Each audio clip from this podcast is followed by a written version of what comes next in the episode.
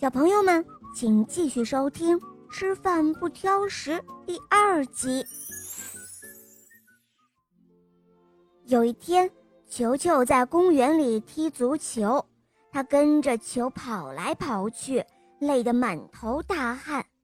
回到家，球球非常口渴，感觉嗓子都要冒烟了。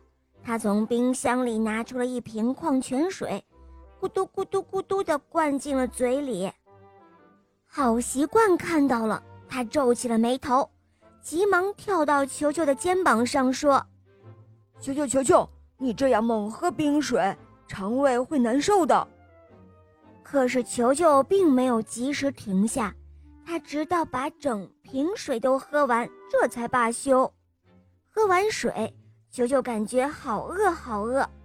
这时候，妈妈端来了饭菜，他就迫不及待的。专挑肉肉吃，瞧啊，他抓起了鸡腿就往嘴里塞，使劲儿的啃，拼命的咽。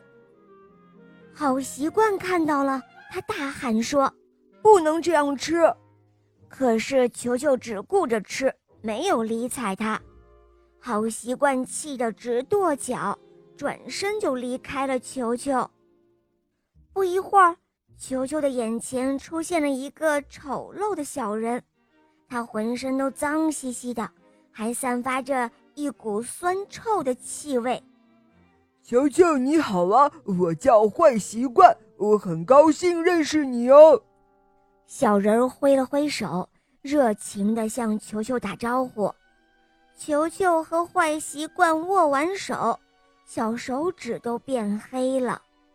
坏习惯。就像一匹脱缰了的野马，在球球身上蹦来跳去，它还钻进了球球的肚子里，用力地搅动着肠子，让球球的肚子疼了起来。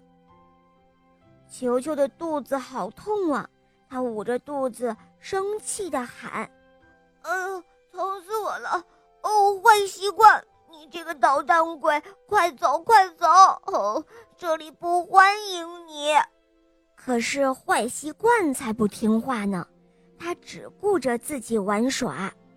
到了晚上，球球嘟着嘴，难过的说：“哎呦，好习惯，你在哪里呀？哦，我好想你啊！”突然。球球想起了第一次见到好习惯的场景，于是球球决定不再挑食，仔细的嚼饭菜，慢慢的咽下去。就这样，连续好几天，坏习惯消失了，餐桌上又出现了一个小小的身影，他是好习惯。球球高兴极了。他将好习惯捧在手心里，再也不要和他分离了。好了，宝贝们，今天的故事肉包讲完了。好习惯和坏习惯这两个小人儿，你喜欢谁呢？